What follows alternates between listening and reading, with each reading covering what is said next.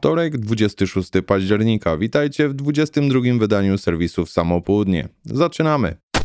Na początek super wiadomość dla wszystkich fanów pistoletu Browning High Power. Amerykański producent broni firma Springfield Armory wskrzesiła legendę unowocześniając lekko konstrukcję dla zapewnienia pełnej użyteczności. SA-35 posiada piękną klasyczną linię oryginalnego P-35. Przekonstruowano wślizg nabojowy i pazur wyciągu dla zwiększenia niezawodności broni. Jeżeli chodzi o wygląd zewnętrzny, to także mamy kilka unowocześnień. Na zamku znajdują się współczesne, czytelne przyrządy celownicze, są także powiększone skrzydełka bezpiecznika nastawnego. Gniazdo magazynka ma delikatnie zaakcentowany lejek, a same magazynki SA-35 mają teraz pojemność 15 sztuk amunicji 9 mm parabellum. Dodatkowo dla poprawy kultury pracy mechanizmu spustowego zrezygnowano z zabezpieczenia uniemożliwiającego oddanie strzału z pistoletu z odłączonym magazynkiem, jak miało to miejsce w oryginale. Mam nadzieję, że ktoś sprowadzi ten model do kraju, bo będzie to prawdziwa gratka dla fanów klasycznych pistoletów. W opisie link do strony producenta, gdzie znajdziecie zdjęcia i szczegółowe dane.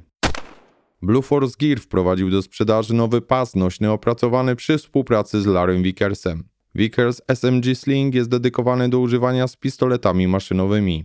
Bardzo ciekawym rozwiązaniem jest połączenie z bronią poprzez pętlę ulub. Dzięki temu możemy doczepić pas do wielu różnych zaczepów na broni. Takie rozwiązanie eliminuje także zbędny hałas, z jakim mamy do czynienia przy różnego rodzaju klamrach. Jest oczywiście pętla do regulacji długości, a sam Vickers SMG Sling jest dostępny w czterech kolorach: czarnym, szarym, brązowym i w kamuflażu multicam. Cena to niecałe 80 dolarów. Link w opisie odcinka.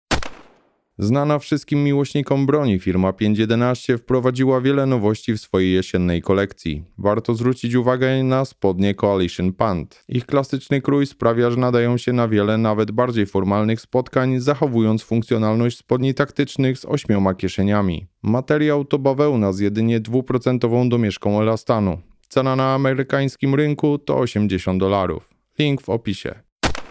Największym problemem dla niedzielnego komandosa, kiedy już ubierze się jak operator Delty, jest znalezienie w tym całym szpeju miejsca na smartfon. Zamiast upychać go do ładownicy na magazynek czy worka zrzutowego, możecie zaopatrzyć się w produkt od High Speed Gear o nazwie Navigator Tech Pouch. Montowany w miejscu dla niego przeznaczonym panel nawigacyjny zgodnie z najnowocześniejszymi trendami mieści telefon komórkowy, powerbank i pozwala na wygodną organizację kabli, jeżeli smartfon jest stale podłączony do przenośnego źródła zasilania. Kosztujący 60 dolarów produkt jest dostępny w różnych wersjach kolorystycznych i kamuflażach łącznie z modnym ostatnio Multicam Black. W opisie odcinka link do strony producenta i filmu na YouTube ukazującego jego funkcjonalność.